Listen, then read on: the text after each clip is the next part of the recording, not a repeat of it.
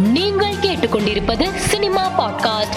கிருஷ்ண ஜெயந்தியை முன்னிட்டு சென்னை சோழிங்கநல்லூர் அக்கறையில் உள்ள கிருஷ்ணர் கோவிலில் நமிதாவும் அவரது கணவரும் சாமி தரிசனம் செய்தனர். சமீபத்தில் பிறந்த இரண்டு ஆண் குழந்தைகளையும் கொண்டு வந்தனர்.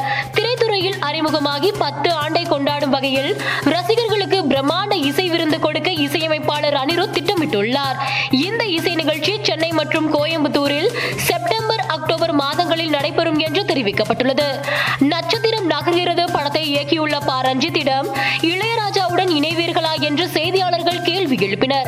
இதற்கு பதிலளித்த ப. ரஞ்சித் இசைஞானியோடு இணைந்து வேலை செய்ய முடியும்னு இன்று வரை நான் நினைத்ததில்லை என்றார். எனக்கு ரொம்ப பிடித்தவர்களை தூர நின்று பார்ப்பேன். அவர் கிட்ட நெருங்கவே தயக்கம் இருக்கு. அவர் பெரிய மேதை. இசைஞானி இளையராஜா இல்லை என்றால் நான் இங்கு வந்திருக்கவே முடியாது. அவர் பாடல்கள் எனக்கு சினிமா பாடல்களாய் இல்லாமல் தன்னம்பி இருந்திருக்கிறது. ராஜாவை தினம் தினம் ரசிப்பவன் நான் என்றார் பரஞ்சித்.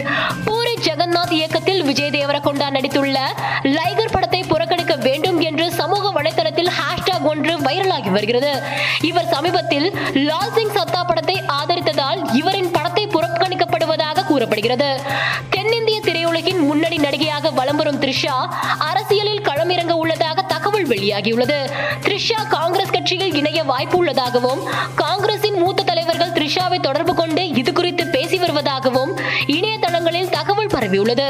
இது குறித்த அதிகாரப்பூர்வ அறிவிப்பு இன்னும் வெளியாகவில்லை. மேலும் செய்திகளுக்கு மாலை மலர் பாட்காஸ்டை பாருங்கள்.